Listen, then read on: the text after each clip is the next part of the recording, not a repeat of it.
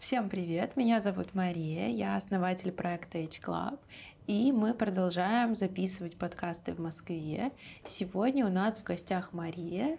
Мария, здравствуйте. Здравствуйте, Мария. Да, я думаю, что все наши зрители а, а также слушатели могут загадывать желания, потому что да.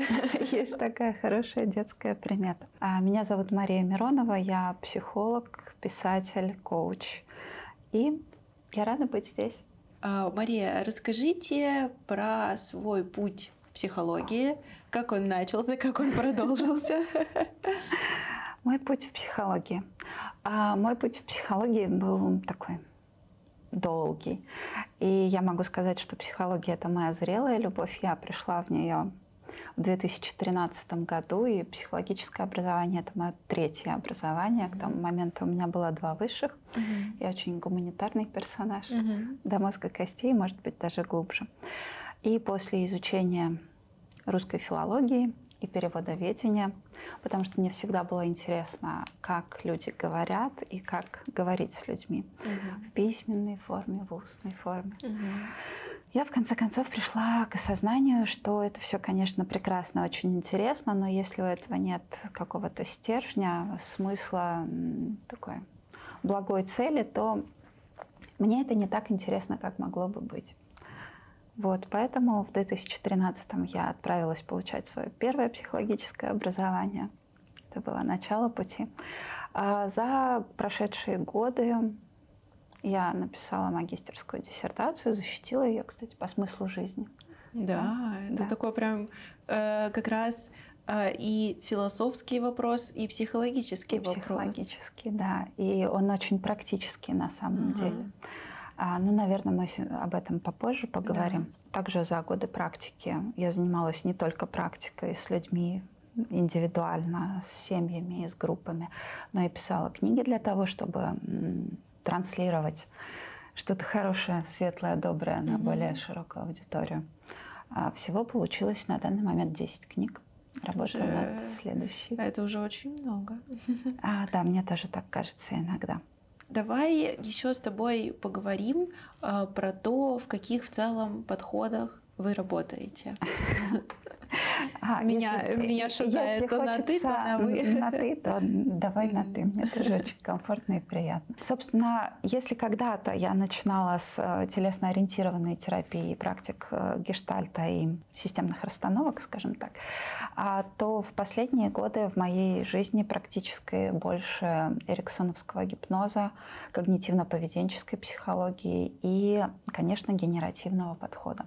Генеративный подход – это то направление в практике, которое развивают э, Роберт Дилци и Стивен Геллиген. Угу.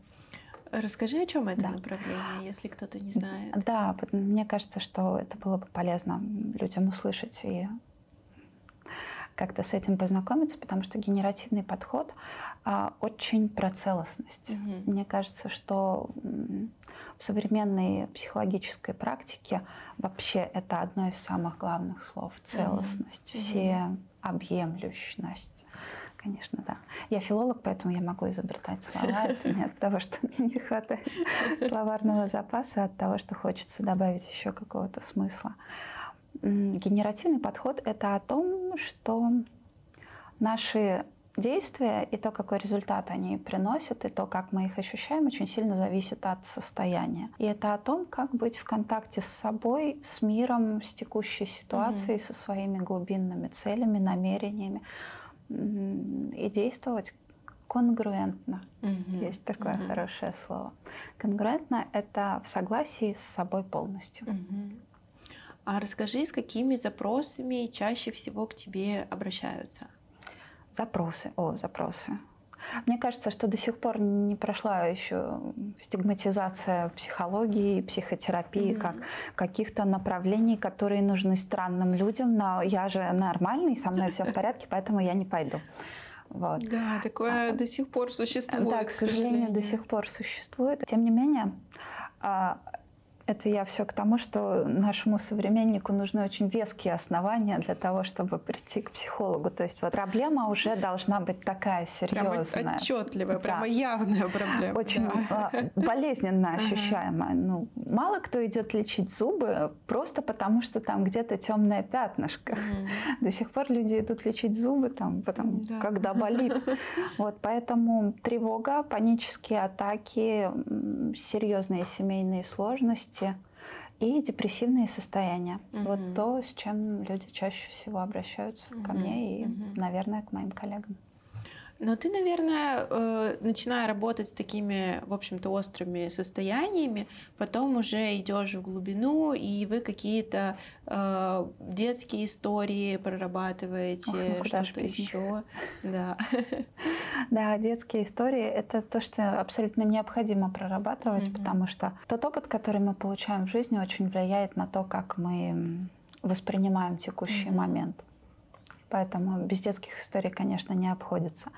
А, но да, ты вот абсолютно правильно подмечаешь это. Кстати, я в тему исследования смысла жизни пришла именно потому, что когда приходит человек около 30, там чуть меньше, чуть больше, вот с какой бы темой он ни пришел, что бы это ни было, семейные проблемы, скандалы, развод, измены или проблемы на работе, или финансовые сложности, или депрессия, мы так или иначе упираемся в тему смысла жизни. Mm-hmm. Mm-hmm. Потому что это такой возраст, когда те игрушки, которые раньше были интересны, перестают быть mm-hmm. интересны, и нужно находить что-то еще mm-hmm. для того, чтобы чем-то классным заполнять вот тот отрезок жизни, который еще ждет впереди и про который мы уже понимаем, что он не бесконечный. Да, но это такие экзистенциальные вопросы. Я думаю, что они перед каждым, наверное, человеком в той или иной степени появляются, раньше или позже, да. в разных формах, но все равно, да, человек к этому придет. И, конечно, часто бывает то, что самому сложно понять, что ты хочешь действительно, какие-то свои истинные ценности. Да. И поэтому, да, надо это специально как-то к этому приходить и искать. Да. Один из очень важных для меня э, людей, Стивен Гиллиген, говорит про э, психологическую работу такими словами – очень часто психолог нужен человеку просто для того, чтобы он не оставался один на один с тем, с чем ему сложно быть. Угу. Сложно быть, это проявляется по-разному. Угу. У кого-то тяжелые состояния, кто-то просто не замечает своего тупикового вопроса, угу. а кому-то нужно иметь рядом опору, за кого держаться, чтобы не впадать в истерику и угу. другие болезненные переживания. А, ты знаешь, вот у меня как раз из этого появляется следующий вопрос. А, в последние годы психология очень сильно популяризировалась. Понятно, там это зависит да. от города, но в Москве очень у многих есть свой психолог, все ходят на терапию. И как ты думаешь, почему так происходит? Действительно, сейчас жизнь а, стала более психически сложной, а, или просто раньше эта тема ну, так не освещалась? А, мне кажется, что здесь, э, как обычно, вот я чуть-чуть издалека зайду, mm-hmm. когда мы работаем с клиентами над каким-то конкретным вполне вопросом, очень часто у этого вопроса много корней, много хвостов. А очень редко бывает так, что мы зацепили там один детский опыт, как в психоанализе, нашли mm-hmm. корневую травму и вот подцепили ее, проработали и чик-чик-чик-чик, все mm-hmm. выстроилось красиво. Нет, обычно это завязано на многих уровнях и mm-hmm можно подойти с разных сторон к теме. Мне кажется, что здесь тоже, потому что, с одной стороны, а, жизнь современного человека настолько полна информации, и нам с таким да. потоком приходится справляться, угу. что это невозможно отрицать. Угу. Какое-то время назад было исследование, там, а, анализировали содержание школьного урока в 60-х годах и даже в 90-х. Угу. А там было превышение по информационному объему на 60 с лишним процентов. Угу. Это, это много. И в 90-е годы еще не было вот столько всего, когда мы выходим из дома, у нас в ушах наушники, mm-hmm. в наушниках что-то играет, да, да, мы постоянно да. получаем какие-то визуальные стимулы. Mm-hmm. И это информация разного уровня содержания и сложности для mm-hmm. нашей обработки. Вот. Ну и, конечно, у нас э, благодаря тому, что предыдущие поколения очень много делали, начиная от самых-самых-самых mm-hmm. глубин времен, а каждое поколение хочет, чтобы следующее поколение жило лучше. И они нам освобождали, освобождали, освобождали время. Если mm-hmm. в поколении наших прадедов, прабабушек, эм, тем более про прадедов, mm-hmm. в принципе, все свободное время было... А какое свободное время? Все было да. занято трудом, какими-то хлопотами. То теперь у нас есть время, чтобы подумать о чем-то большем нежели просто бытовые вопросы. Да, да, я с тобой очень согласна. Э, и ты знаешь, я вот сама думала на эту тему. Я еще пришла к тому, что раньше очень многое нормализировалось. И вот было такое ощущение, что да, у меня не очень хорошая жизнь, но вот все так вокруг, в принципе, живут. Все и ближайшее окружение, и более далекое. А сейчас может быть, это благодаря Инстаграму, может быть, просто социальным сетям и медиа. А, много людей, они условно начали видеть, к чему нужно стремиться, к чему хочется стремиться. И они видят какую-то, в общем-то, картинку идеальной жизни, и начинают постоянно свою жизнь сравнивать с какими-то другими людьми, очень успешными и очень счастливыми. И это как бы уже, наверное, в другую сторону начинается какой-то невроз на эту тему. Но с другой стороны, люди, они перестали нормализировать какие-то плохие ситуации. То есть они видят, что ну, в общем-то, можно как-то и лучше жить, можно лучше себя чувствовать. Угу. То есть, наверное, еще это и сыграло свою роль. Я думаю, да, в этом есть очень серьезное угу. рациональное зерно, потому что мы действительно в большем информационном контакте с другими да, сейчас да. находимся. Если там в поколении наших родителей, дедушек, бабушек мы были в контакте, ну там да. с кем? С родственниками, угу. соседями, коллегами по работе, то сейчас можно быть в информационном контакте со всем миром. Да. Это дает очень много образцов для ориентирования, для понимания, какую траекторию я выбираю в жизни, но и невротизирует. Ты совершенно права, потому что люди, с одной стороны, понимают, что их плохо это не есть норма, и mm-hmm. можно жить хорошо, а, но с другой стороны, тот образец, который понимается как образец, его же нигде нет, кроме да, информационного да, поля да. запрещенной социальной да. сети. Да. Давай с тобой поговорим как раз про внутреннее состояние. Ты писала в одной из статей, что угу. внутреннее состояние это один из самых важных сейчас ресурсов. Да. А, почему это так? А, мне кажется, я уже немножечко затронула сегодня эту тему, когда говорила о генеративном подходе. Угу. А, практика показывает, что результат наших действий, то, насколько у нас что-то получается и насколько мы чувствуем себя хорошо по отношению к этому, очень сильно зависит от того, как мы совершаем это действие. Угу.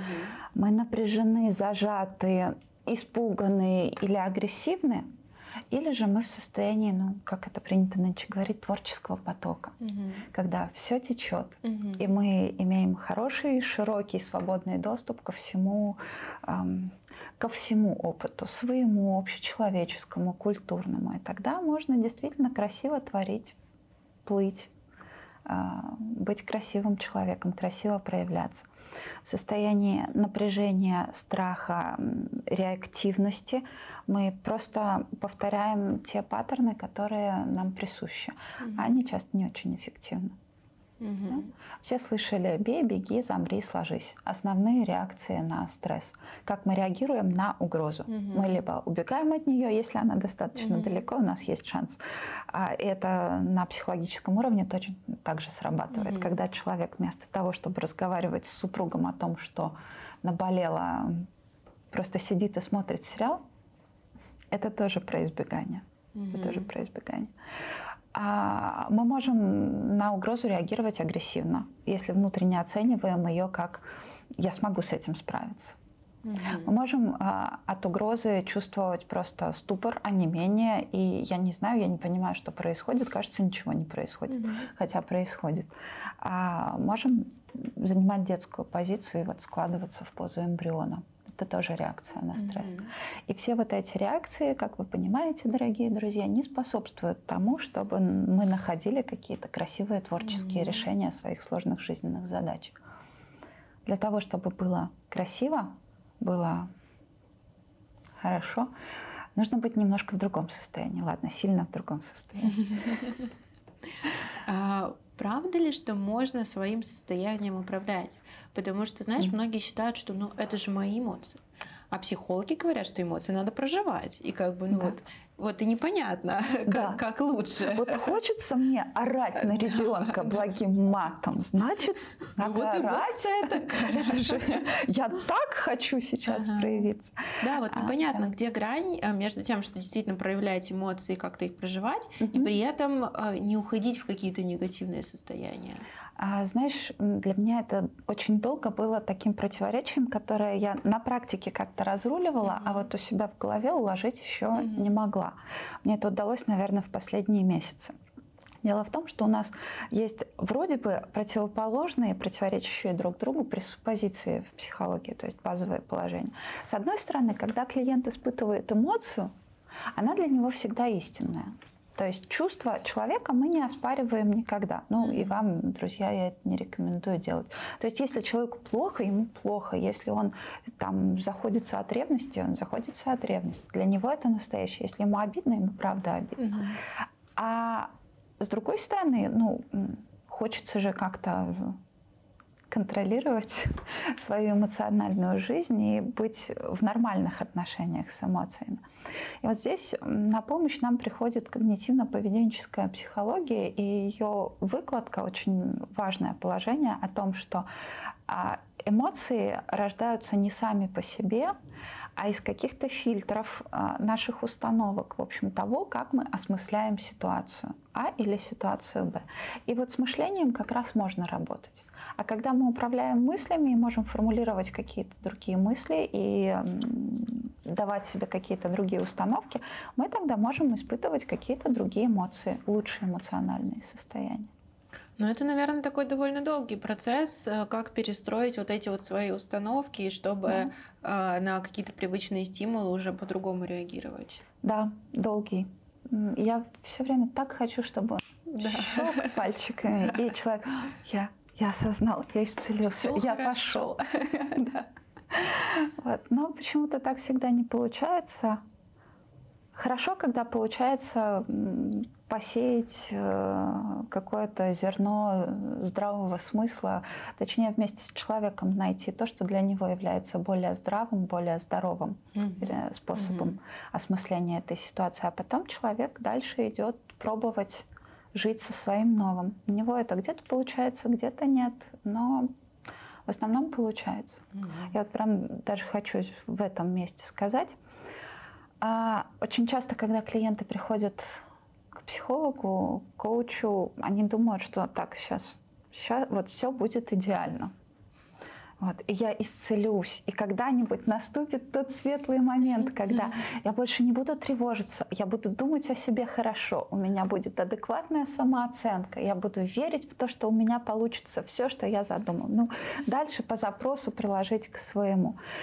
Но на самом деле Друзья, хорошая а, работа с психологом или просто личностный рост, какое-то духовное развитие, это про то, чтобы большие проблемы ну, становились какими-то посильными проблемами. Mm-hmm. И не надо было бы убегать от их решения или встречать их вот в mm-hmm. а можно было бы с ним справляться. То есть если человек, например, а, до трясущегося подбородка боится публичных выступлений, то странно было бы ожидать, что он такой после, не знаю, 12 сессий выйдет. Ну, пустите же меня к людям. Нет, так не будет. Но можно сделать так, чтобы э, подбородок не трясся, коленки не подгибались, и можно было бы нормально общаться с людьми и при большом скоплении народа, и даже говорить тост на мероприятии, и читать доклад, когда нужно его читать. Это можно сделать. Mm-hmm. То есть не пытаться изобразить какой-то этот идеальный идеал в своей жизни, которого мы насмотрелись той самой mm-hmm. запрещенной mm-hmm. социальной сети, а просто делать то, что хочется и то, что нужно в жизни, так, как хочется, без очень больших препятствий. Mm-hmm.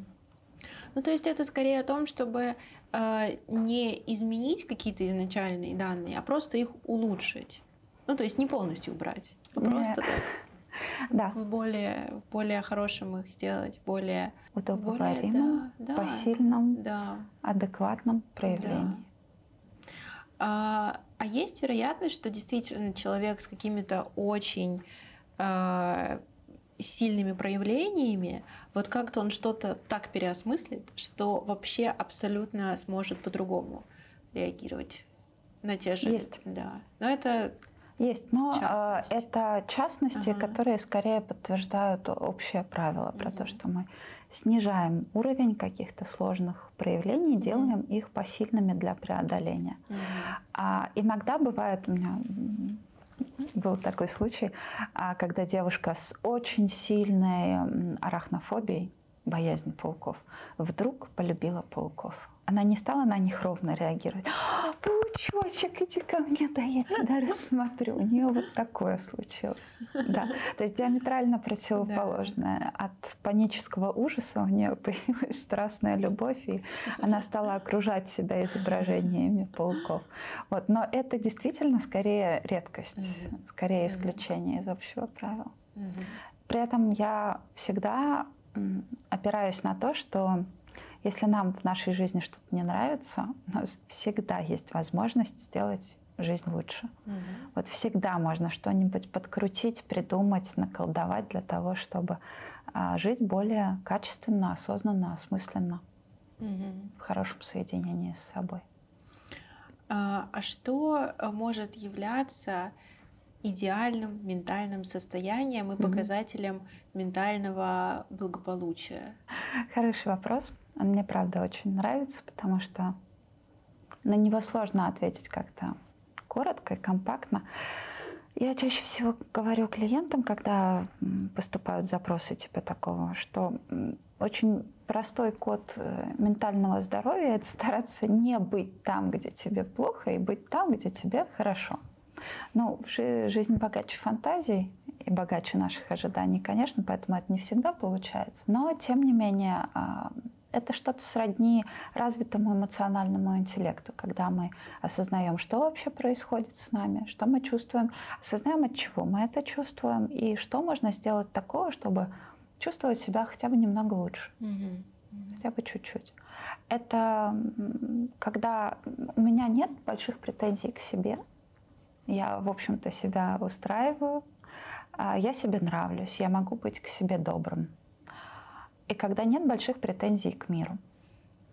То есть э, как э, это было сформулировано много лет назад англоязычными коллегами, установка «я окей» и «мир окей» она дает наибольшие возможности для развития, реализации, проявления себя в мире каким-то позитивным способом. Mm-hmm. Ну, мы понимаем, что, соответственно, на другой стороне да, другой полюс в этой шкале – это установка «и со мной все плохо», и с миром все плохо. И мир не лучше. И жизнь не стоит того, чтобы ее продолжать. Ну, uh-huh. То есть там все, все, все, все, вплоть до деструкции в отношении мира и себя тоже. Это, конечно, уже такие совсем крайние да, грустные крайне, варианты, да. Крайне да. грустные. Хорошо, что это происходит редко. Uh-huh. А оно так я, оглядывая широким взглядом клиентскую практику свою, могу сказать, что чаще всего люди в нашей реальности считают, что э, с ними не все в порядке. Да? Да. А, есть меньший процент людей, которые думают, что с ними, в общем-то, все в порядке, но с миром нет. Угу. Да, то есть промежуточные вариации встречаются чаще. Ну, таким людям, наверное, только долгая терапия может помочь. Долгая терапия — это дело хорошее.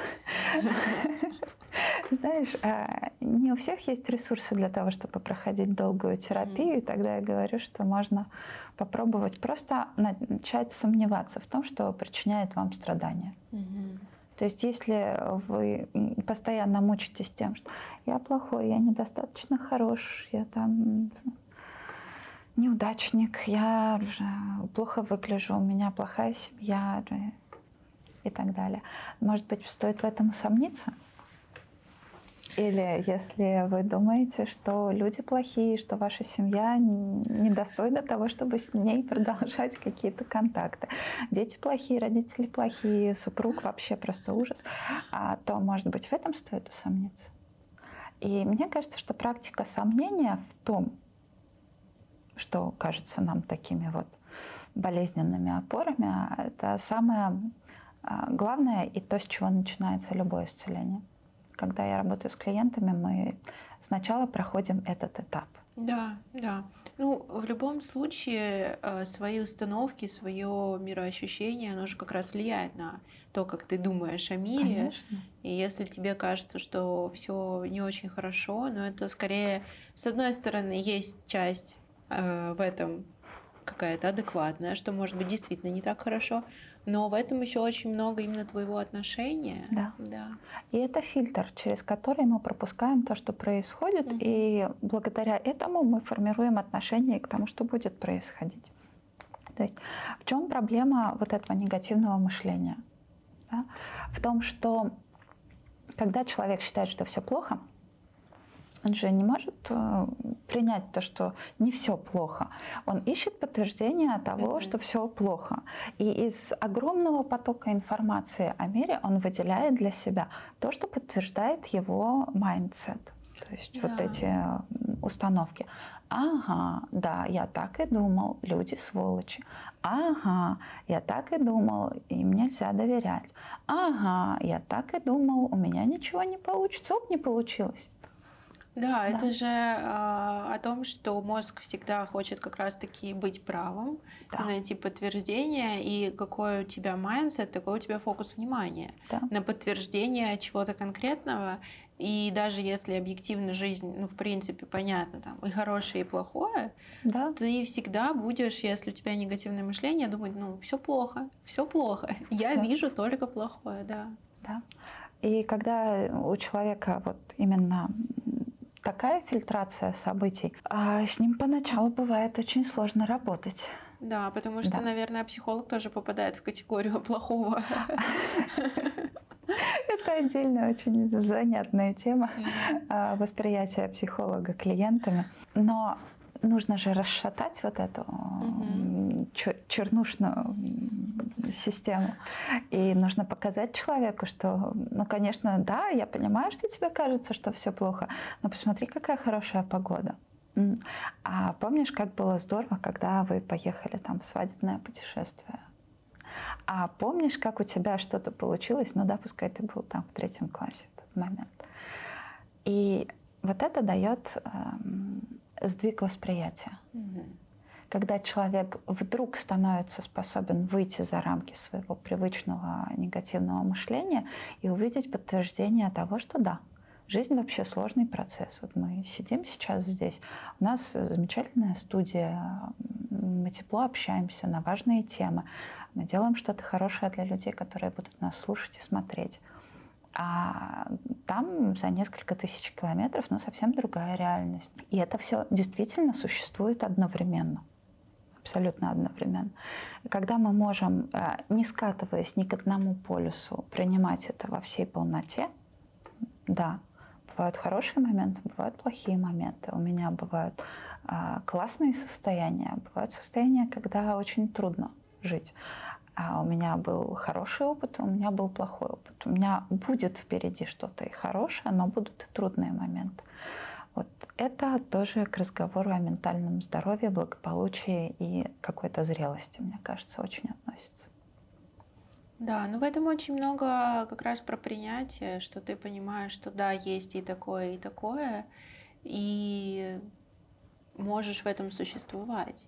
Да. И ты можешь понимать, что... Знаешь, мне кажется, что это немножечко еще люди, которые это не принимают, у них немножко такая детская позиция, вот белое-черное. А, либо все плохое, либо все хорошее. Да. А как раз из взрослой позиции человек может понимать, что да, вот мир такой разный.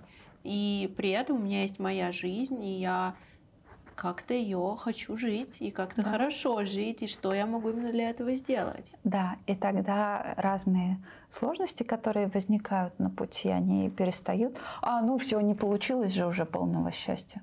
Ну какая семейная жизнь, если мы вчера так поругались? А становится возможным движение дальше. Даже если будет где-то сложно, трудно и неприятно, это не повод отказываться от своего красивого путешествия. Да. Очень, очень красиво да. ты сказала. Да, я думаю, что здесь это важно. И еще скажу, потому что я стала употреблять вот эти негативное мышление, чернушные мысли. А есть же другой полюс, и он очень проработан в современной практике, особенно популярной психологии. А, то, что называется вообще-то токсичным позитивом. Это как раз нет, человек должен быть счастлив, ему должно быть хорошо всегда. Ну, что значит ты не улыбаешься? Почему ты не улыбаешься, нехороший человек? И это неприятие эмоции негативного спектра, которые, в общем-то, такие же нормальные, имеющие право быть, как и эмоции позитивного спектра, а, обычно приводит к тому, что ну, как в физике, сила действия равна силе противодействия. Чем больше мы стараемся не чувствовать печали, горя, гнева, страха, тем больше они на самом деле чувствуются и завладевают нами. Понятно, если ты что-то очень сильно пытаешься не замечать, оно будет еще более явно проявлено. Да. И это уже дойдет до того момента, что ты не сможешь это не замечать. Это, знаешь, вот как раз про, мне кажется, про розовые очки. Mm-hmm. То, что люди, они часто боятся посмотреть в глаза каким-то ситуациям, потому что если они их увидят, нужно будет что-то с ними делать. Да. А намного проще говорить, нет, все хорошо. Ну, я не вижу, что что-то плохо все нормально, я не буду с этим ничего делать. И вот, да, получается, что получается. Да.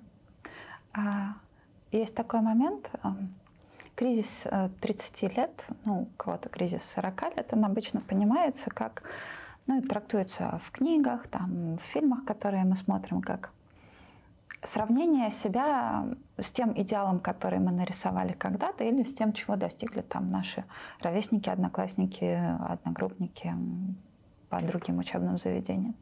Но на самом деле это глубже.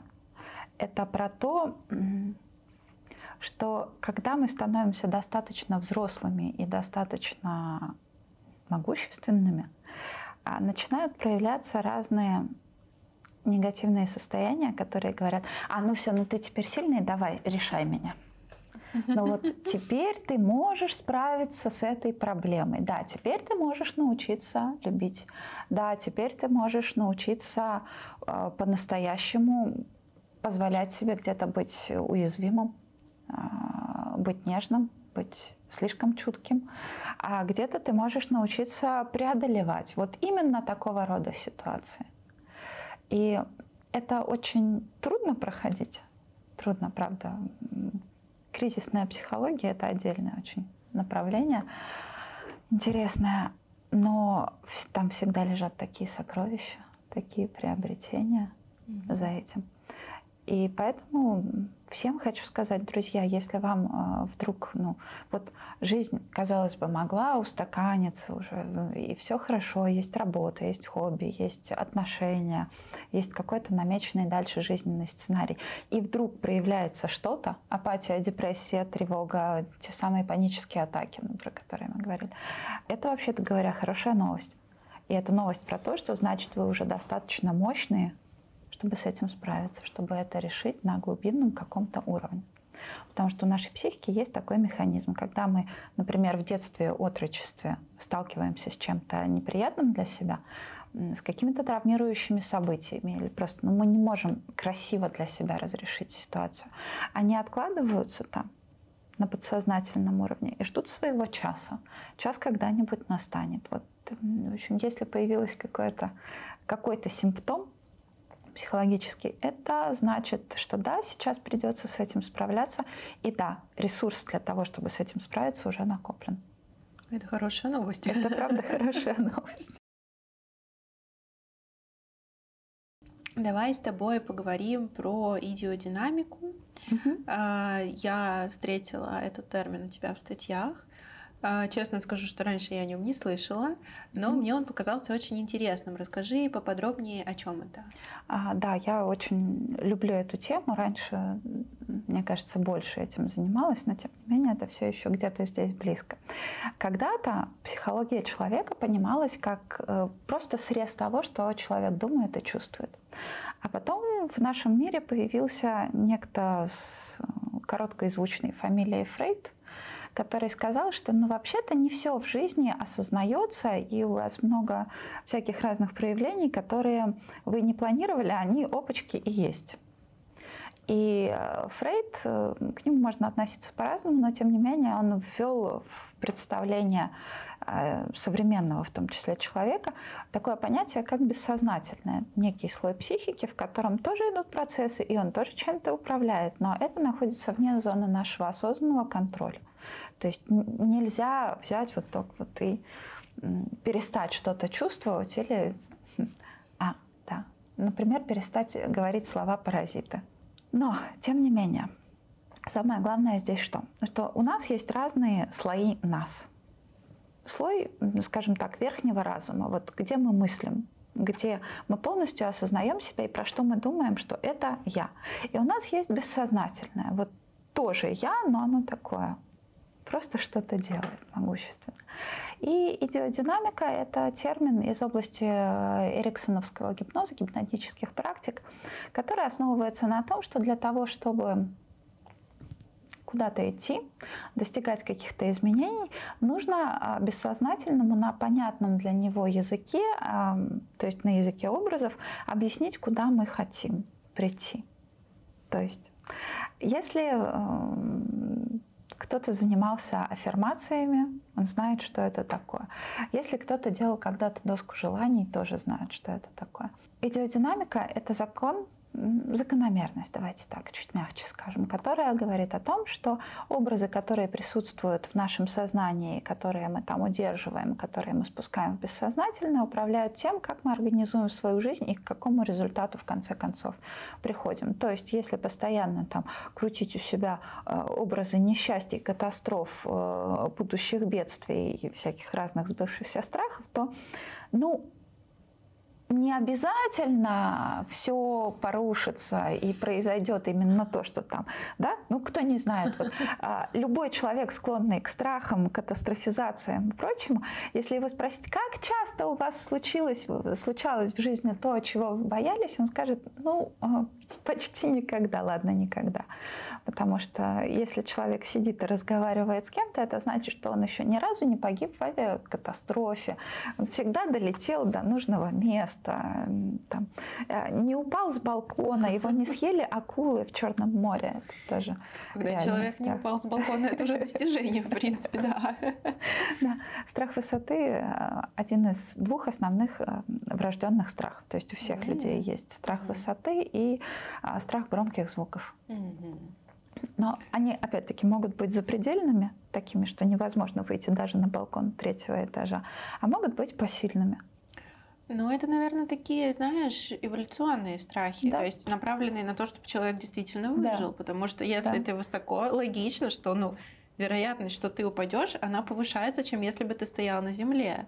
Да. И если там рядом какой-то громкий звук, возможно, это что-то потенциально, да, потенциально не совсем а, будет безопасно. Вот. понятно, что это какие-то вещи, которые очень такие глубинные как раз угу. в подсознании, чтобы да. оберегать. О, и сейчас мы с тобой потрогаем одну очень интересную, важную тему, которую тоже я бы хотела озвучить для наших зрителей и слушателей.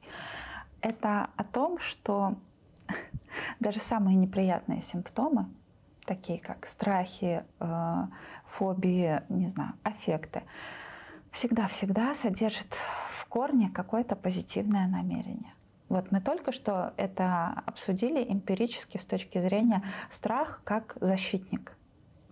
Да? А у любого поведения, каким бы кривым, косячным, странным, деструктивным оно не было, в корне всегда лежит позитивное намерение. Угу.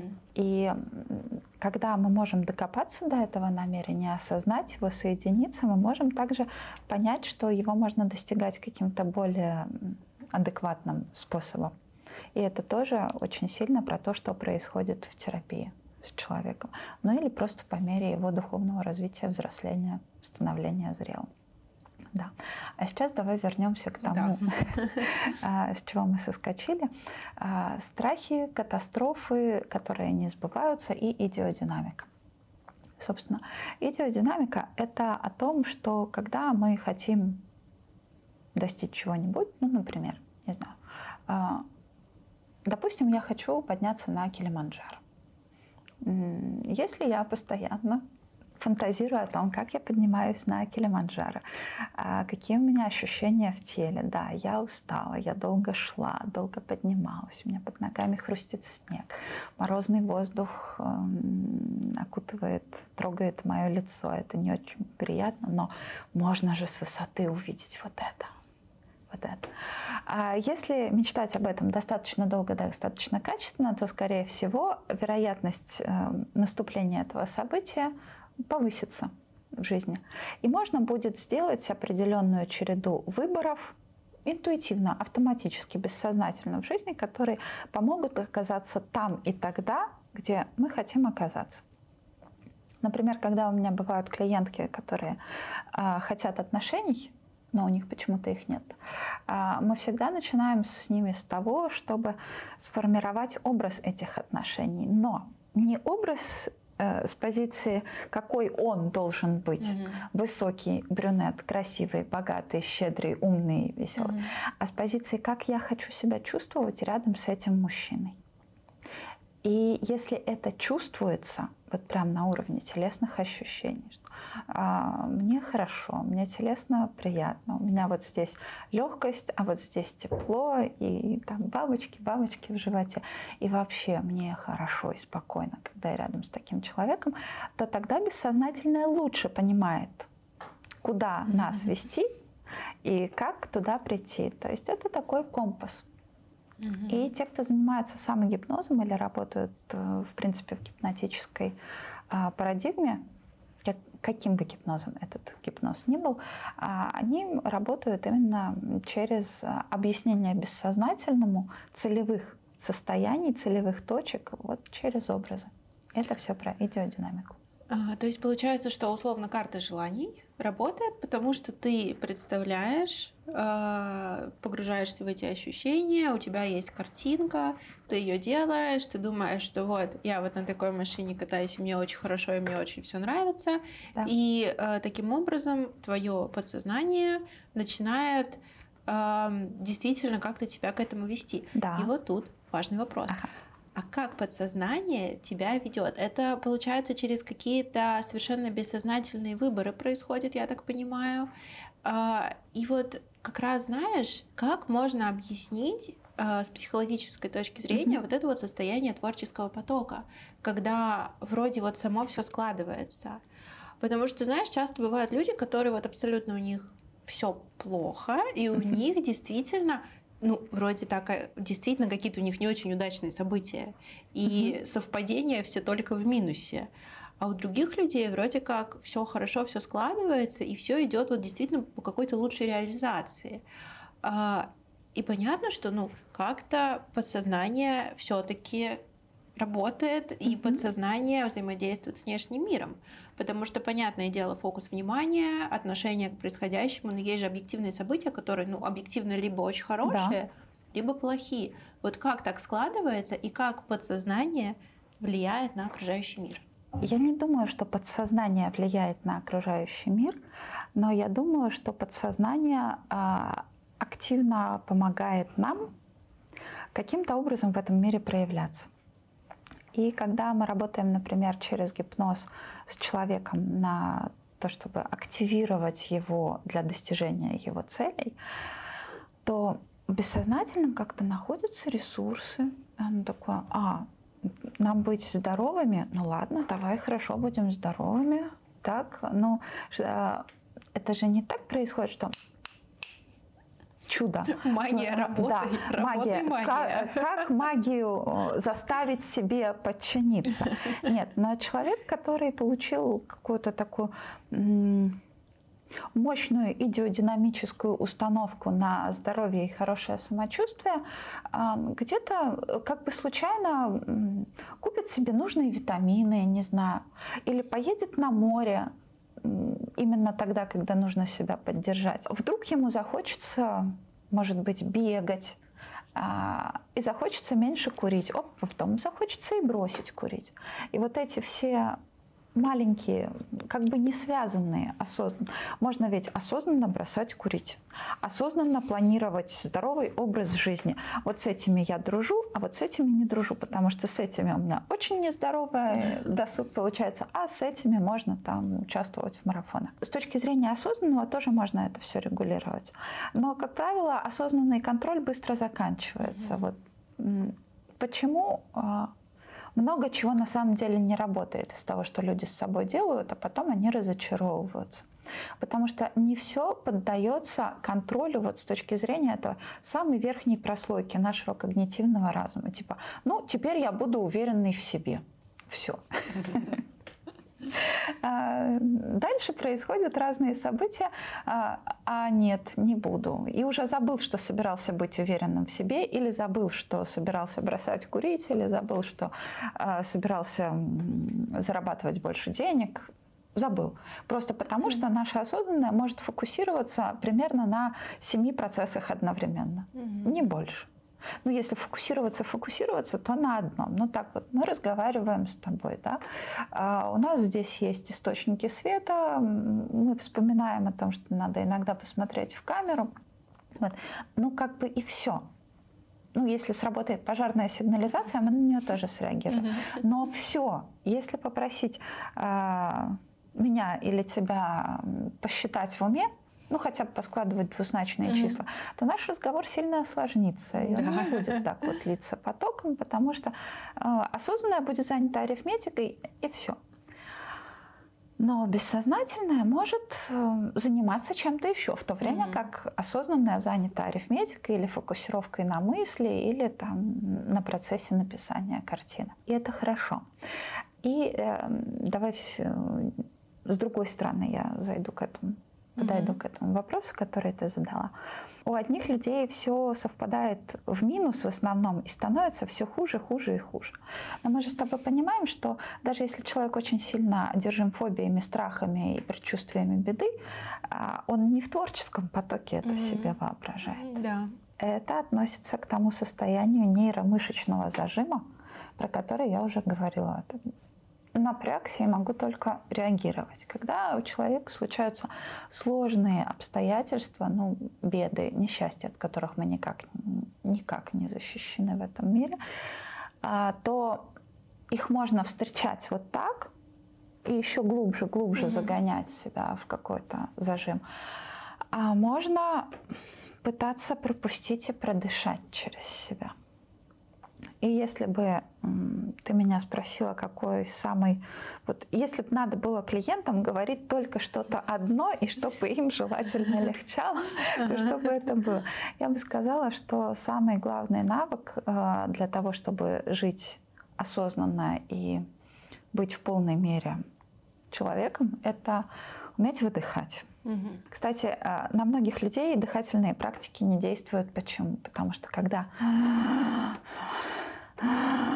мы делаем вот это, то мы акцентируемся всегда э, осознанно на вдохе. Угу. Но качество дыхания и его способность уста- устаканивать процессы и стабилизировать нервную систему зависит от того, насколько хорошо мы выдыхаем. Угу. Потому что именно хороший качественный выдох способствует снятию напряжения и возможности следующий вдох сделать более качественным, более таким глубоким и насытить кровь кислородом хорошо. Поэтому для расслабления самое главное это хотя бы чуть-чуть расслаблять плечи, осознанно это всегда можно сделать, и выдыхать. И уже будет лучше. Mm-hmm. Да. А, и ты знаешь, я вот еще на секундочку вернусь к mm-hmm. бессознательному. А, я подумала о том, что в целом то, что вот мы до этого с тобой затрагивали фокус внимания, mm-hmm. получается то, что бессознательное, оно в целом анализирует намного больший поток информации, чем мы это ну, видим и чувствуем. И больше, чем то, что ты именно можешь логически да. анализировать. То есть, возможно, э, как раз все работает, и твое бессознательное в кавычках управляет твоей жизнью и какие-то вещи притягивает. Просто потому, что бессознательное в моменте проанализировало очень большой поток входящей информации, ты этого даже не понял. Uh-huh. И бессознательное уже все просчитало, и такое типа, так, у нас цель вот такая вот, и вот все-все возможности. И вот эта вот возможность очень вероятно действительно приведет к цели. И получается так, что ты совершенно почему-то, почему-то выбираешь какой-то вариант. Да. Потому что это же уже получается, э, ты себе логически как-то объяснишь, почему ты этот вариант выбрал. Mm-hmm но у тебя же вот именно этот момент выбора происходит мгновенно и происходит чаще всего неосознанно. Да, совершенно верно. И вот то, о чем мы сейчас говорим, это такое базовое основание гипнотической практики угу. и директивного медицинского классического гипноза, и эриксоновского гипноза. Но дальше есть нюансы, как в анекдоте прям. Угу. А, нюансы заключаются в том, мы не будем его повторять для слушателей, потому что многие, наверное, его знают. Нюансы заключаются в том, что гипноз и эриксоновский гипноз, в частности, создавался немножко в другое время, ладно, сильно в другое время. И, ну, середина 20 века это было еще время, когда у нас было представление о том, что Управление должно исходить от одного центра. Это mm-hmm. была такая глубокая, очень э, всепроникающая культурная установка. Mm-hmm. Да? То есть, а сам Эриксон, он был кем? Он был доктором, э, доктором медицины в такой патриархальной вполне себе Америке тех лет. Mm-hmm. Сейчас время другое. Сейчас очень много про то, чтобы всем давать право голоса, а все части картины учитывать и формировать некое такое сообщество внутри человека, вовне, а, где все могут быть и всем хорошо, угу. и всем комфортно. И поэтому э, генеративный транс — это следующее поколение, скажем, развития гипнотической практики. Это про то, чтобы э, осознанное не убирать из э, этой истории. Угу. То есть, если э, гипноз как гипноз нам предлагает э, выключить осознанное, и просто загрузить информацию в бессознательное для того, чтобы бессознательное в нужный момент сделало нужные выборы, потому что оно очень хорошо все анализирует. К этой модели она работает до определенной степени, но к ней есть вопросы. Главный вопрос, зачем носителю такого шикарно организованного, творческого, бессознательного, вообще осознанного, и почему у него могут быть какие-то проблемы? Не должно у него быть никаких проблем. Но тем не менее проблемы есть. И поэтому в, вот в самой-самой современной практике мы не стремимся выключить осознанное из э, происходящего. То есть, а, да, мы активируем бессознательное, мы его подключаем, мы на него опираемся, но мы стараемся наладить их диалог с осознанным, mm-hmm. чтобы мы были в контакте с собой. Не просто, а, мое бессознательное, ну, давай делай что-нибудь, а я посижу там подумаю. А, да, я хочу вот этого достичь. А ты чего? А вот этого ты хочешь. Ну давай мы подумаем, как это все организовать так, чтобы и тебе было хорошо, и мне было mm-hmm. хорошо.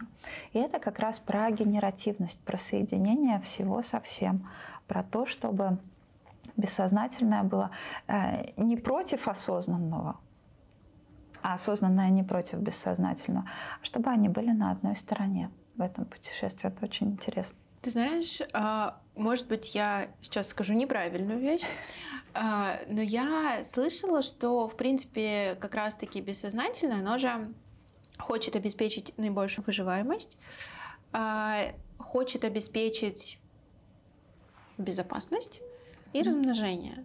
То есть, условно, человек, если он там лежит на диване, ничего не делает, у него есть еда, ему безопасно и есть секс, ну, бессознательно будет считать, что идеальные условия созданы. Вот. И как раз как в эту модель хорошего мира с точки зрения бессознательного mm-hmm. включать достижение, какую-то интересную жизнь, ну и как бы то, что сейчас э, ты понимаешь под хорошей жизнью. Mm-hmm. Да, это хороший, интересный вопрос, потому что здесь действительно модель, которая предполагает наличие чего-то еще. Mm-hmm. Но обычно это нашему осознанному нужно. Да. Это оно залезло в запрещенную mm-hmm. социальную сеть, mm-hmm. посмотрело, как хорошо можно жить, да, да, да, куда да. можно ехать, и что там смотреть. Mm-hmm. Да, нам тоже надо, и давай мы будем этого достигать. А оно может это прочитать в книжке, может услышать от знакомых, но эм, Осознанное – это орган целеполагающий, а бессознательное – это орган исполнительный, скажем так. Э, эриксоновские терапевты говорят таким образом. То есть цели исходят от осознанного, а бессознательное их исполняет. Но здесь не хватает кое-чего еще. И это кое-что еще, что мне очень хотелось бы ввести в разговор, это, ну, давай так, душа, но без всякого религиозного э, контекста. Угу. А, это больше будет в контексте психологии иметь а, связь с тем, о чем нам говорил Виктор Франкл и его логотерапия. Это что-то здесь, mm что-то про ценности. Про ценности и про то, как хотелось бы проживать жизнь. Потому что, да, вот, ну, животному в нас у которого есть э, теплый угол, мягкий диван, хороший секс и вкусная еда, ему вполне себе так можно жить, давай. Mm-hmm. Осознанное может хотеть чего-нибудь еще, социального успеха, признания, денег, путешествий, вот этого, вот этого, вот этого. Но в нас есть что-то еще, что хочет проживать контакт, теплоту, любовь, нежность что наслаждается музыкой, что любит смотреть на красивое. У нас есть что-то, что отзывается мурашками по всему телу, когда мы читаем про подвиги, про примеры какого-нибудь очень рьяного служения людям. Может быть, даже про самопожертвование, про контакт с чем-то большим. И вот этот контакт с чем-то большим — чем твои осознанные там а, эго-цели, чем твои такие телесно-животные желания. Это то, что нас делает людьми. По Франклу это то, что составляет а, основу поиска смысла жизни, ценности созидания, ценности переживания, ценности отношения. Это тоже очень важно. Ну и как бы мы ни пытались от этого закрыться, оно есть у всех. На, каком бы уровне своего социального развития человек ни был, все равно он о ком-то заботится, помимо себя. Он хочет быть с кем-то в контакте. Даже если это там 18 кошек, которые вошли уже а, притчу из этих стали. Давай с тобой поговорим сейчас про мечты, потому что mm-hmm. как раз-таки мечты очень часто двигают человека вперед, заставляют его, ну заставляют, мне не очень нравится слово, вдохновляют, вдохновляют да. к чему-то идти, стремиться. А как можно распознать свои истинные мечты? А, нужно ли удовлетворять свои детские мечты и потребности? Mm-hmm. И а, какой делает жизнь наличие мечты? Такая хорошая тема.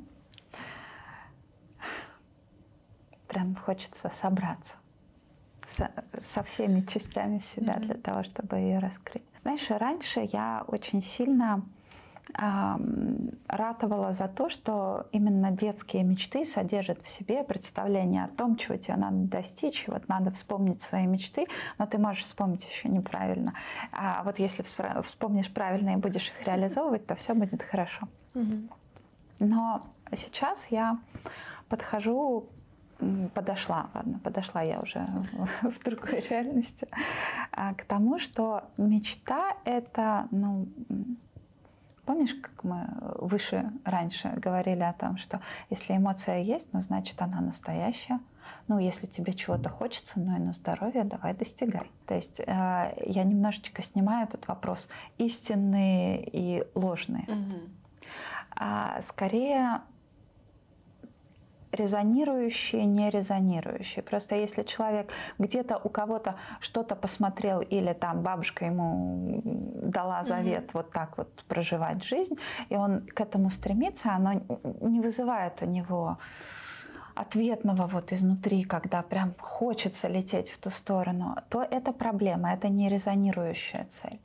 А вот если цель такая, что хочется да, хочу, хочу, хочу, и всем телом чувствую, что хочу, эмоционально мне очень хорошо, когда я представляю, что у меня это есть, и осознанная, ну да, давай, нам полезно, вот тогда классно. Угу. А здесь вот еще о чем важно сказать. У нас, э, в принципе, у человеков есть способность ориенти... на мотивацию от и мотивацию к. Да? А кнут и пряник – я хочу чем-то обладать, мне будет там хорошо, и поэтому я туда стремлюсь. Это вот про мечту. И это очень важно для здорового функционирования всей человеческой системы. Понимать, что он хочет чего-то хорошего, и он туда идет. А мотивация от – это убегать от кнута. Это тоже работает. И, к сожалению, на многих людей работает сильнее, чем мотивация к. Поэтому у одних людей легче идет тема с мечтами. Угу. С тем, ради чего мы сейчас будем там, тебя выводить из депрессии, ради чего ты будешь бросать курить, ради чего тебе сейчас менять свою жизнь к лучшему. А не просто чтобы перестать испытывать страдания. Угу. Когда у меня бывают э, клиенты с депрессией, это всегда очень...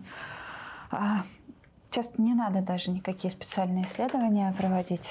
Можно послушать о том, как человек говорит про свою повседневную жизнь. Например, mm-hmm. недавно была клиентка, которая говорила буквально следующее.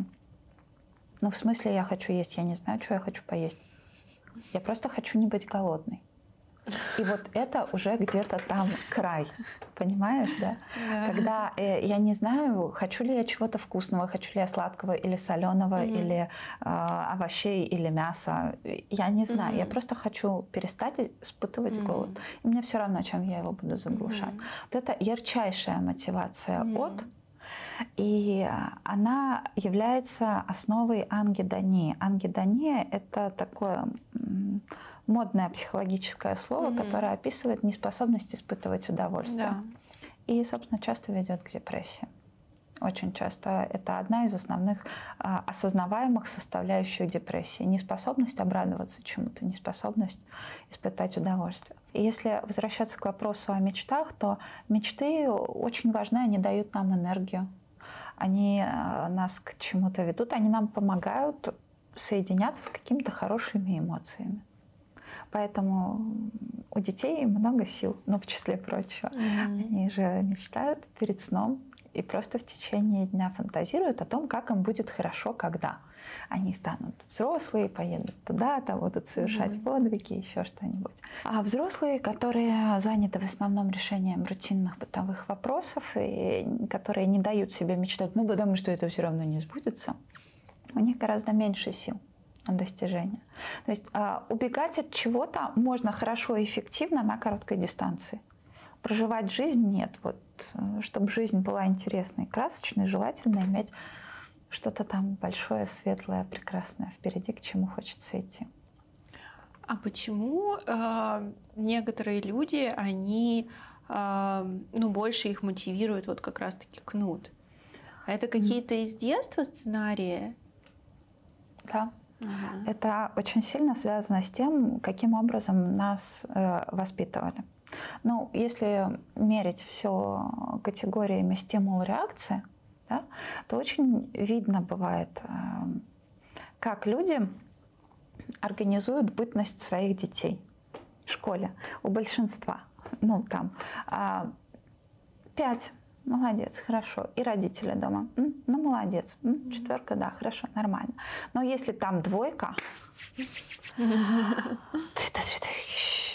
происходит какой-то бада-бум, и вот этот бада-бум а, является очень сильной реакцией, которая фиксирует а, поведение исходное. Логично, да, понятно. А, то есть, когда родители не хвалят детей, чтобы не избаловать, не захвалить, э, чтобы не зазнался, не задрал нос и не, вообще не расслаблялся, но тщательно проработанно ругают, а ругать у нас получается не только осознанно от того, что мы так придумали, а просто потому что накопилось напряжение за день, а тут дома еще уроки, а еще двойка в дневнике рядом с которой нужно расписаться. А родители неосознанно приучают детей реагировать больше на негативный стимул. И если уж пошли в эту сторону, давай сразу про родителей и их неправильное воспитание. Давай. Да, вот как раз мы с тобой хотели поговорить, mm-hmm. почему родители так часто осуждают, не поддерживают. И сейчас вроде бы, знаешь, вот настолько развито уже понятие токсичности, и вот как раз родители очень часто именно под это понятие и подпадают. Да, особенно если хотеть их туда подвести. Ну да, и это тоже. Да. Давай зайдем издалека. А я говорю своим клиентам, что, в общем, осмыслять реальность можно на трех разных уровнях. Первый уровень, и на нем иногда комфортно оставаться, это, ну, сказал, значит сказал, не сказал, значит не сказал. То есть мы работаем чисто с фактами. Угу. Что сказал, что сделал. Ну, если побил, наверное, плохо относится. А, позвонил, молодец, не позвонил, значит, не хотел. А не mm-hmm. вот это женское придумать. Да, 500 да, тысяч да, объяснений, да. почему не позвонил сегодня. А второй уровень осмысления – это найти мотивацию, mm-hmm. а, объяснить себе мотивацию того или иного поведения. Он очень соблазнительный. Он очень соблазнительный, особенно для людей, которые а, что-то читали по психологии, про что-то где-то слышали. И для для начинающих психологов он тоже может быть очень-очень притягателен, потому что он позволяет э, порассуждать о том, почему вот так происходит, почему они не поддерживают. Вот так посмотрела, э, сделала не такое лицо, потому что на самом деле внутри не хочет, чтобы ты достиг успеха и блокирует тебя, и mm-hmm. вот это вот все про токсичное. И здесь очень много всяких какашек.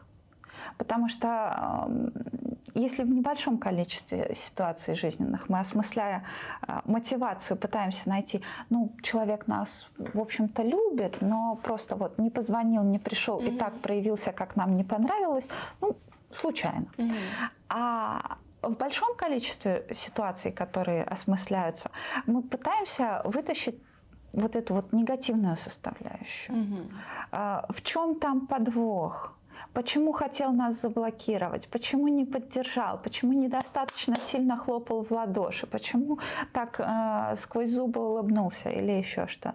Э, поэтому на этом уровне оставаться нет никакого смысла. И если уж провалились на этот уровень, давайте нырять дальше вот глубже на тот третий, про который я тоже немножечко сказала сегодня, там, где у всего-всего-всего есть какое-то позитивное намерение в корне у mm-hmm. любого проявления. Поэтому можно говорить о том, что родители, дедушки, бабушки там нас э, не хлопали нам достаточно сильно, не хвалили нас и делали странные э, физиономии, там, мимические маски изображали, когда речь шла о чем-то для нас важном.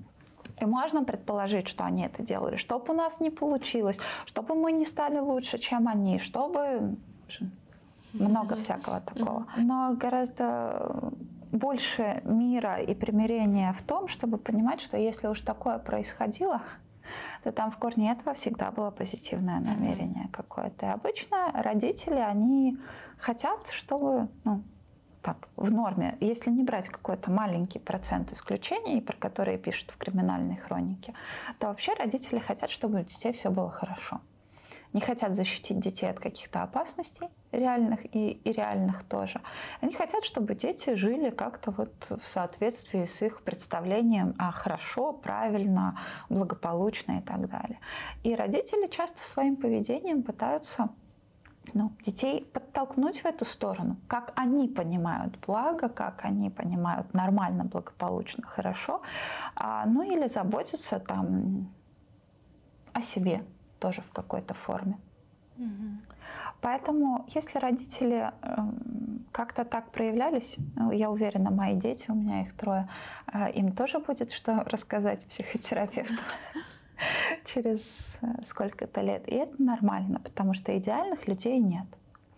Я думаю, в этом принятии своей и чужой неидеальности кроется большой потенциал для примирения с действительностью. А родители, они старались и в каждый момент старались дать ребенку ну, вот лучшее из того, что у них было. Если у них не получалось финансово, материально, эмоционально, а, интеллектуально, то, ну, значит, не получалось. Но если отходить вот от этой соблазнительной модели, то там дальше открываются хорошие перспективы. А детский опыт, который мы получали, все вот эти травмы, там, неподдержка, негативные родовые сценарии и прочее. Это, конечно, тяжело, трудно с этим жить. Но это совершенно не значит, что нужно теперь быть несчастными, а, не достигать того, чего хочется, ни о чем не мечтать и ну, жить как-то плохо. То есть, да, травма, да, не поддерживали, да, там навязывали какой-то а, странный э, сценарий, осознанно или бессознательно, да, не научили быть счастливым, не научили ценить себя, ну, много чего может быть здесь. Но это всего лишь детский опыт. И это просто люди, которые, ну, они не могли по-другому могли бы, делали по-другому, правда, честное слово. А если по-другому не могли, ну, к ним уже нет претензий. Но тут вступает в разговор наше человеческое «я» и вот э, наш центр, скажем так, вот это глубинное ядро личности, ценности, осознанное, могучее и могучее бессознательное, которое при наличии даже очень сильных травм и неприятного опыта могут организовать нам жизнь лучше, чем вот если бы мы ничего не делали. Угу. Поэтому а, э, не все вещи можно простить. Если не получается простить родителей, ну, Господь с ним. Но что бы там ни было с родителями, это не основание не быть счастливым. Да, но на самом деле э, хочу еще добавить, что вот ты упомянула, что как раз люди скатываются в негатив, что вот родители mm-hmm. такие плохие, и как бы, ну, поэтому у меня жизнь да. сейчас и не очень. Но это же в целом очень такой удобный момент, да. чтобы не брать на себя ответственность, а обвинить и родителей, и мужа, и своих детей, и всех вокруг, и государство, политическую систему, как бы там бесконечный список потенциально виноватых. Да. И причем очень виноватых. Как бы вот действительно, которые вот так вот все сделали, то, что у тебя сейчас как-то нехорошо. И очень важный момент действительно не уходить в эти обвинения, а взять на себя ответственность и понять, что ну, в конечном итоге, да, есть что-то, какие-то факты есть, но при этом есть я, есть моя ответственность именно менять что-то и свою жизнь особенно. Особенно. Да. Так что да, конечно. А, хотела у тебя, знаешь, еще спросить, насколько обиды на родителей э, влияют на последующую жизнь. Вот если прямо не получается принять, есть какие-то сильные обиды. Да, они влияют, но в основном вот в этом ключе, uh-huh. о котором ты говоришь. Вот со мной плохо обошлись в детстве, а может быть даже не один раз плохо обошлись uh-huh. в детстве. Поэтому у меня теперь есть основание быть несчастным, ничего не делать, не достигать, не менять, mm-hmm. не двигаться. Ну, я бы рада, но, но нет. Mm-hmm. То есть, когда человек хочет, чтобы влияло, влияет, когда человек не хочет, чтобы влияло, ну, скорее всего, рано или поздно отпустит. Угу. И это может произойти при помощи специалиста, может произойти само по себе, может инсайтно как-то снизойти. Но очень важно понимать, что даже если там было что-то очень сложное, очень страшное, очень болезненное, это никоим образом никого не лишает возможности прожить свою жизнь так, как хочется. Угу. Вот. Это важно. Иногда, когда бывают клиенты с серьезными такими детскими травмами, им очень важно сразу прям показать, что да, это было ужасно, что с тобой происходило, что ты такое переживал или переживала. Мне по-человечески очень жаль, что тебе в твоем нежном там, возрасте пришлось через это пройти, когда ты был не готов, и вообще не хочется, чтобы кто-то через такое проходил. Но, во-первых, сложилось так, как сложилось, мы не можем это поменять уже. А во-вторых, самое главное, это то, что мы здесь сидим, с тобой разговариваем, и ну, то, что ты вырос и выжил, это значит, что ты уже достаточно с этим справился. Угу. А сейчас мы подумаем, как с этим еще лучше справиться. Да. Да, как эту ситуацию можно еще улучшить. Да. В принципе, да. А, потому что в любой же ситуации, даже самой травматичной, там, в принципе, скрыт ресурс. И главное этот ресурс найти да. э, и уже да, дальше с ним взаимодействовать. Совершенно верно, абсолютно с тобой согласна. А, хотела еще с тобой обсудить такой вопрос, что часто во время терапии человек начинает осознавать, что все вокруг как-то как не очень хорошо. И отношения да. так себе, и какие-то отношения и с мужем, и с женой, и с друзьями, и с родителями, и работа. И человек понимает, что годами он выстраивал какую-то ситуацию вокруг себя, а на самом деле из каких-то не совсем правильных мотиваций, стимулов, и сейчас эта ситуация объективно не гармоничная. В такие моменты человек начинает очень много что разрушать вокруг себя. Я хотела у тебя спросить, насколько возможны изменения именно как трансформации, а не как разрушение. То есть mm-hmm. можно ли экологично перестроить отношения, а, перестроить свою жизнь, чтобы она больше соответствовала изменившимся ценностям, но при этом вот не а, разрушая все вокруг? А, очень хороший вопрос. Мне кажется, что э, не все люди находят на него ответ, ну просто mm-hmm. потому что честно, когда дома трудно развестись, всегда проще, чем наладить то, что трудно. Да, да. А, да. Но с другой стороны, с некоторых работ людям действительно лучше уйти. Потому что ну, вот эта работа не приносит счастья, а вот там есть работа, mm-hmm. на, которой, на которую можно утром хотеть. Mm-hmm. Как там mm-hmm. один человек говорил, счастье это когда утром хочется на работу, а вечером домой. Да, вот, простая, мне кажется, простая очень формула. простая формула, очень глубокая mm-hmm. при этом. Вот. Э, можно, можно сделать так, чтобы была работа, на которую хочется, и чтобы дома был такой очаг, к которому хочется возвращаться по вечерам. Все можно. А иногда дешевле, проще, э, выгоднее все сломать к чертовой матери, и идти строить новое. Но для этого нужно хорошенечко созреть, чтобы не построить то же самое, а чаще то же самое, только хуже. В основном, когда человек проходит там, серию консультирования или психотерапии, он рассчитывает на то, что у него дальше будет что-то лучше потому что у него активируются ресурсы, он лучше осознает себя, больше опирается на свои эмоциональные, такие настоящие реакции. И может, э, так, это мне не ок, так мы не будем, а вот так мне ок, так мы будем. Mm-hmm. Но тут важный вопрос вот в чем. Мне кажется, эта модель подходит много к чему. Я это трактую через э, образ весов такие метафорические весы, на которые а, всегда падают плюсы и минусы на две чашки. Это бывает по отношению к работе, к жизненной ситуации, к каким-то отношениям. Ну, в любых отношениях, которые существуют в реальном мире, там не просто где-то в книжке или в кино, в любых отношениях всегда есть что-то, что вот очень нравится, ради чего они вообще затевались, и mm почему они сложились, mm и почему люди там решили быть вместе. могут быть разные вещи. Хорошо, когда это теплота, принятие, там, влечение. Бывает в некоторых э, историях там чисто вот мое хорошо это э, отсутствие необходимости думать, чем платить завтра за квартиру. Так тоже бывает, к сожалению, э, жизненные истории. То есть, ну, давай трактуем позитивно. Безопасность безопасность от мира, спокойствие. Но хорошо, когда это про отношения, про тепло, про контакт, про взаимодействие, про резонанс, про любовь в широком смысле. Но там же есть всегда и другая чашка, на которую падает то, что нужно терпеть в этих отношениях, что не нравится. Когда отношения продолжают быть, это значит, что та чашка, которая за, на которую падают плюсики, она все еще тяжелее.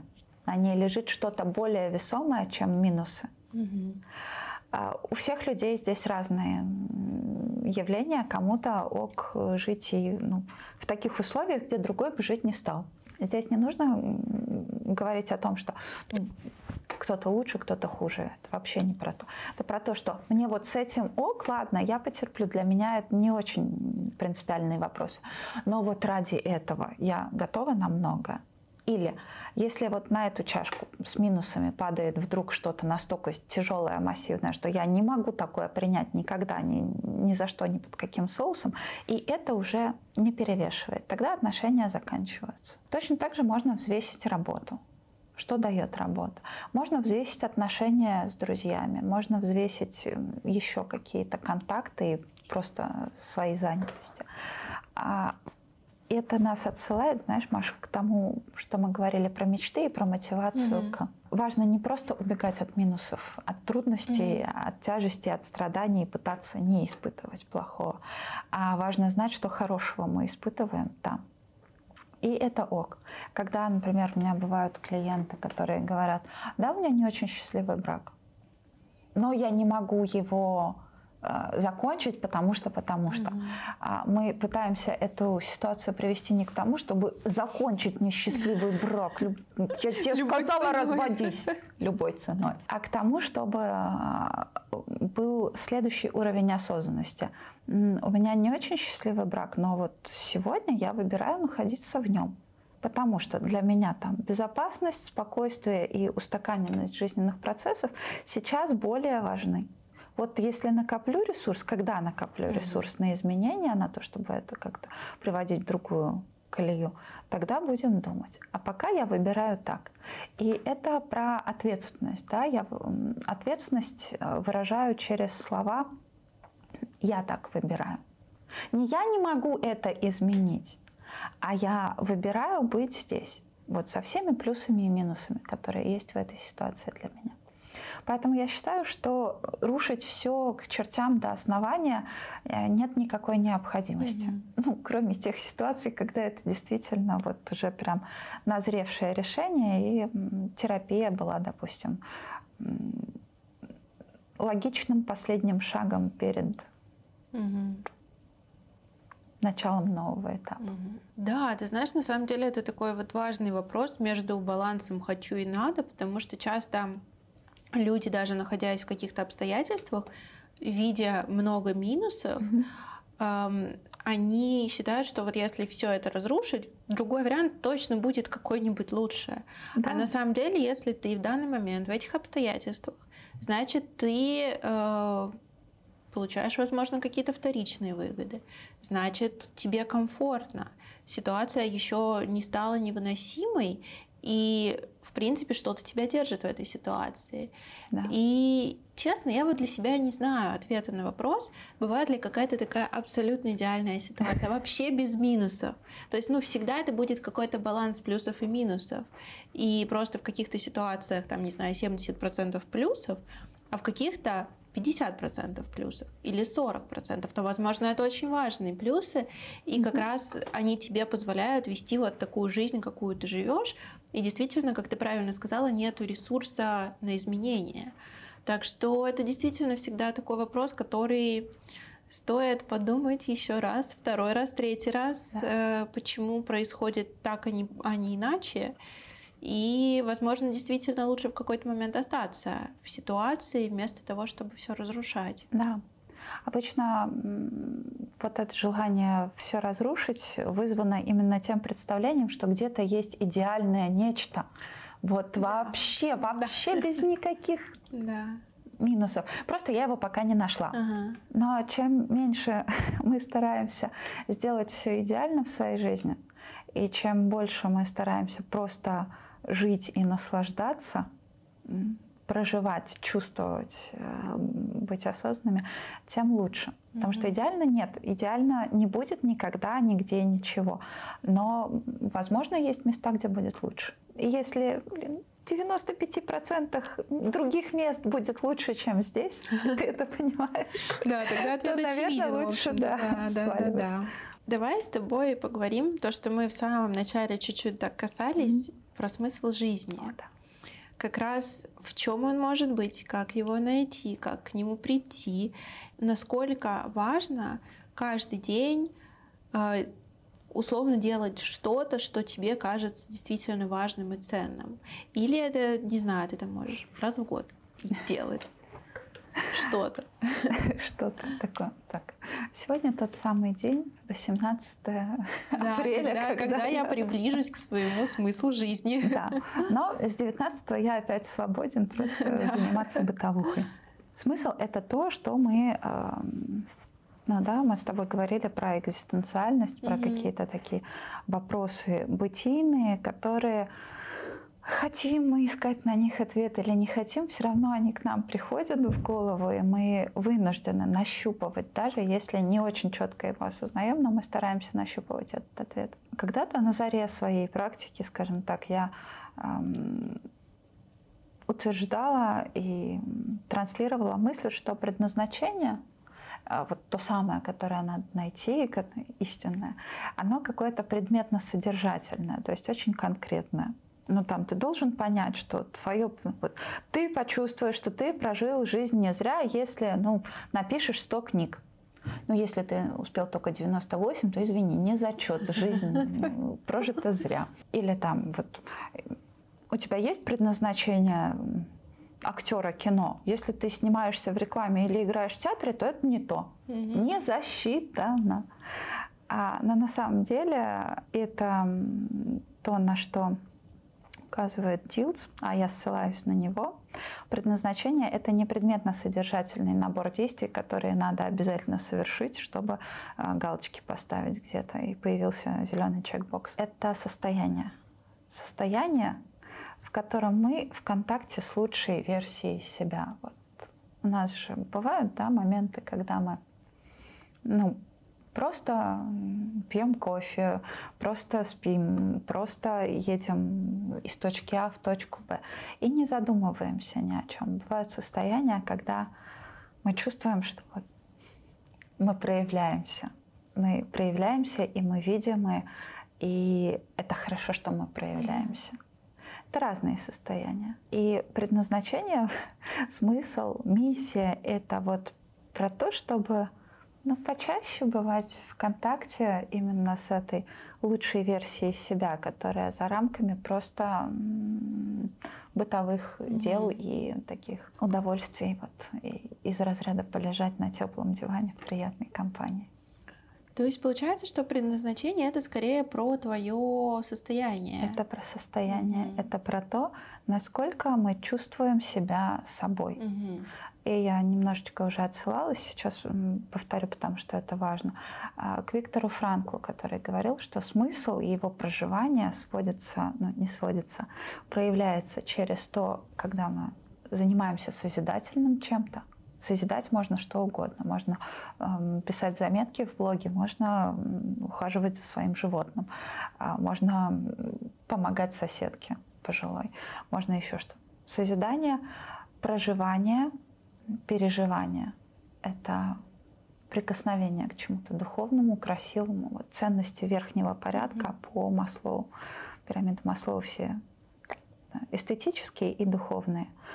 И это ценности отношения, когда мы вдруг чувствуем этот мир а, и любим его проявленный вот в каком-то другом человеке. другой человек или давай шире возьмем другое существо. Это может быть собака твоя любимая, это может быть ребенок, это может быть цветок, это может быть любимый мужчина или любимая женщина. Угу. Это восхищение природой мира, проявленное так или иначе.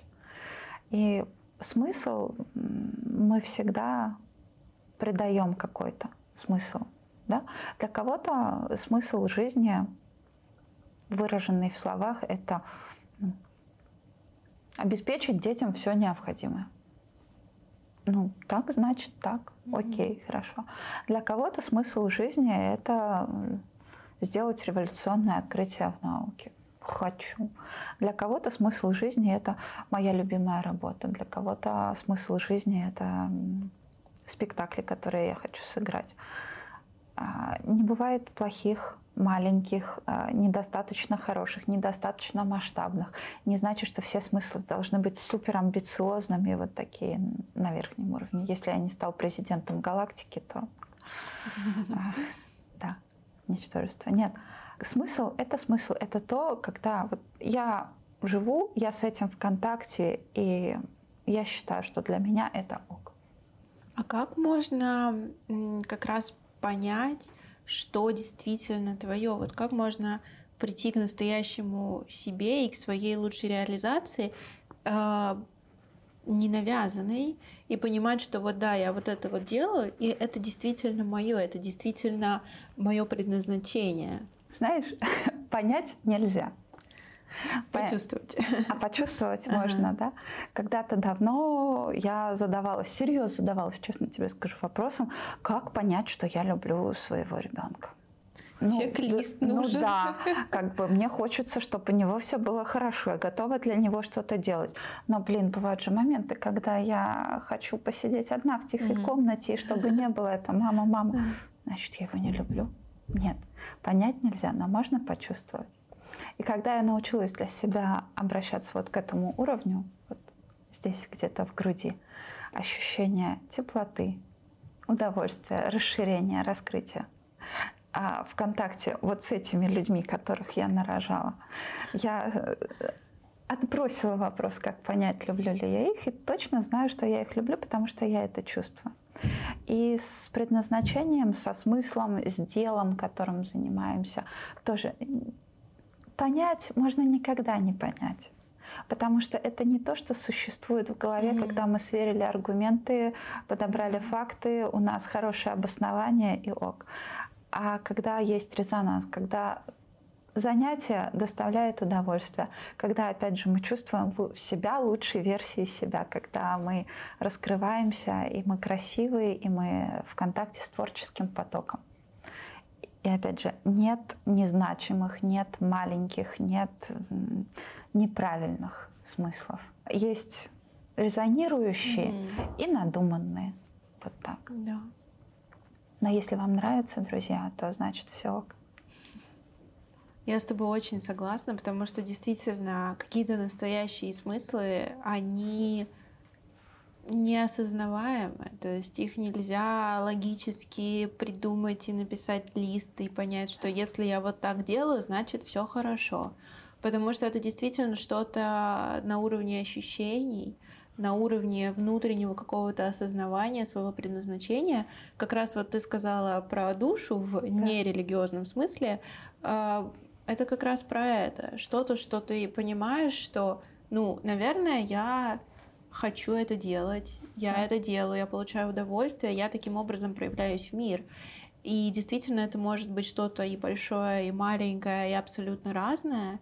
И не стоит на это смотреть глазами других и думать, а вот как да. со стороны? А со стороны это точно хорошо или это недостаточно хорошо? Достаточно круто или недостаточно да, круто? вот это вот мнение других людей, оно на самом деле только сбивает внутренний компас, mm-hmm. и ты не можешь понять, а что я действительно хочу, что хочет не то, что кто-то там, мама моя, папа мой, а вот действительно, что мое.